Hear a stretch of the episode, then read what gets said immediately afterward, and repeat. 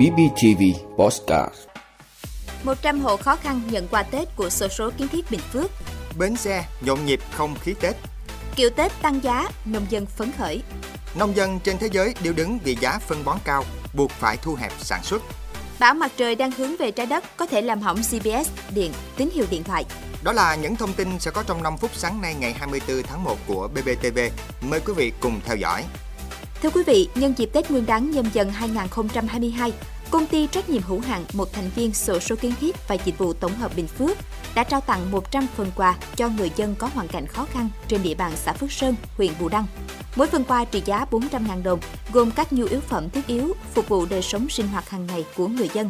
Qua đó, mong muốn chia sẻ, giúp đỡ người nghèo, người có hoàn cảnh khó khăn, chung tay cùng chính quyền địa phương thực hiện tốt chính sách an sinh xã hội.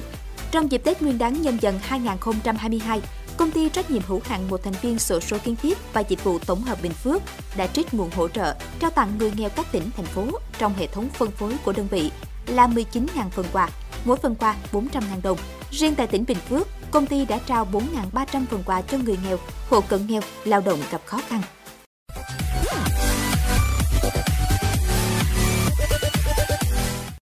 Thưa quý vị, khác với khung cảnh ảm đạm mấy ngày trước, tại bến xe miền Đông, quận Bình Thạnh, thành phố Hồ Chí Minh, không khí Tết đã bắt đầu hiện rõ hơn khi có khá đông người dân đến đây mua vé đón xe về quê. Tại quầy vé, các nhân viên làm việc tất bật hơn thường ngày vì số lượng hành khách đến mua vé về quê bất ngờ tăng hơn những ngày trước đó. Phía bên trong bến, nhiều hành khách xách theo hành lý, lĩnh khỉnh đồ đạc chuẩn bị cho những ngày nghỉ Tết. Ông Tạ Chương Chính, Phó Giám đốc Bến xe miền Đông cho biết, lượng hành khách có tăng dần trong những ngày vừa qua. Trung bình lượt xe xuất bến trong vài ngày gần đây khoảng 500 xe một ngày.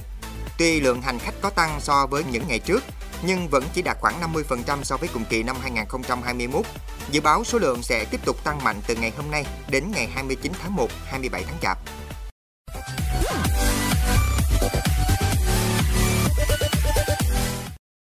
Thưa quý vị, người trồng kiệu Tết ở Quảng Nam hớn hở khi giá kiệu năm nay cao gấp nhiều lần so với năm trước, lên 55.000 đến 60.000 đồng 1 kg vào những ngày cận Tết. Huyện Thăng Bình là vùng trồng kiệu Tết trên cát lớn nhất tỉnh Quảng Nam, với diện tích khoảng 200 ha, tập trung ở các xã Bình Phục, Bình Sa, Bình Giang. Từ tháng 8 âm lịch, người nông dân ở đây bắt đầu xuống giống. Người trồng phải làm cỏ, tưới nước, phun thuốc trừ sâu bệnh, quần quật với ruộng kiệu.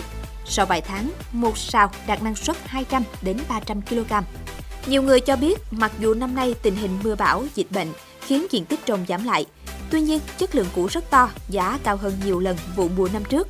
Đặc biệt những ngày cận Tết nhâm dần, giá tăng cao khiến họ rất vui.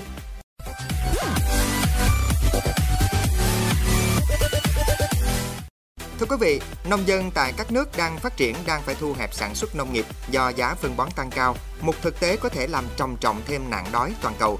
Tại các cánh đồng trồng bơ, ngô, cà phê ở Nam Mỹ cho tới trang trại trồng dừa, dầu cọ ở Đông Nam Á, giá phân bón tăng cao đang gây sức ép lớn đối với người nông dân tại các nước đang phát triển, khiến việc tăng gia sản xuất bị đội thêm nhiều chi phí, buộc người dân phải thu hẹp sản xuất. Điều này cũng đồng nghĩa với việc các khoản chi cho gạo, rau, củ quả trong năm 2022 sẽ tăng thêm, sau một năm mà giá lương thực toàn cầu đã lên mức đỉnh điểm trong nhiều thập kỷ trở lại đây.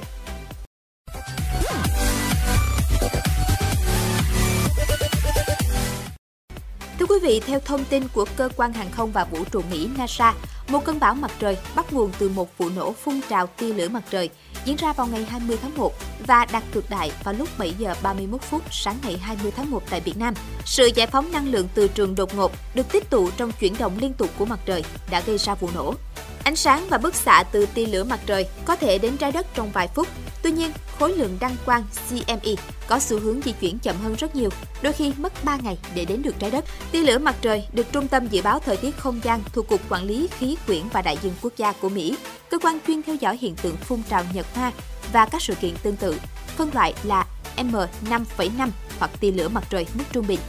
Trang spaceweather.com đã đưa ra cảnh báo tình trạng bất ổn địa từ xảy ra vào ngày hôm qua và cao điểm là ngày hôm nay khi một loạt vụ phóng khối lượng đăng quang CME tạo ra những cú đánh nhanh vào từ trường của trái đất.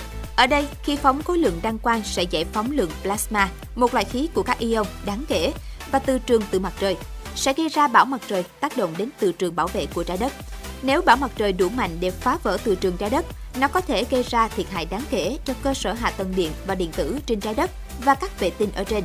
GPS, điện thoại di động, điện nằm trong diện bị ảnh hưởng. Sự kiện bão mặt trời lớn gần đây nhất ảnh hưởng đến trái đất diễn ra vào năm 2017 khi một tia lửa mặt trời lớp X12.9 tấn công trái đất. Hiện tượng này cũng gây ra sự cố mất điện và liên lạc trong thời gian ngắn, cũng như khiến các vệ tinh bị hư hỏng. Các vụ nổ năng lượng mặt trời là mối quan tâm của cộng đồng khoa học và thế giới vì chúng có thể ảnh hưởng đến liên lạc vô tuyến, lưới điện, tín hiệu điều hướng. Những vụ nổ này đều gây nguy hiểm cho sức khỏe đối với các phi hành gia trên tàu vũ trụ do mức độ bức xạ tăng lên Cảm ơn quý vị đã luôn ủng hộ các chương trình của Đài Phát thanh truyền hình và báo Bình Phước. Nếu có nhu cầu đăng thông tin quảng cáo ra vặt, quý khách hàng vui lòng liên hệ phòng dịch vụ quảng cáo phát hành số điện thoại 02713 887065.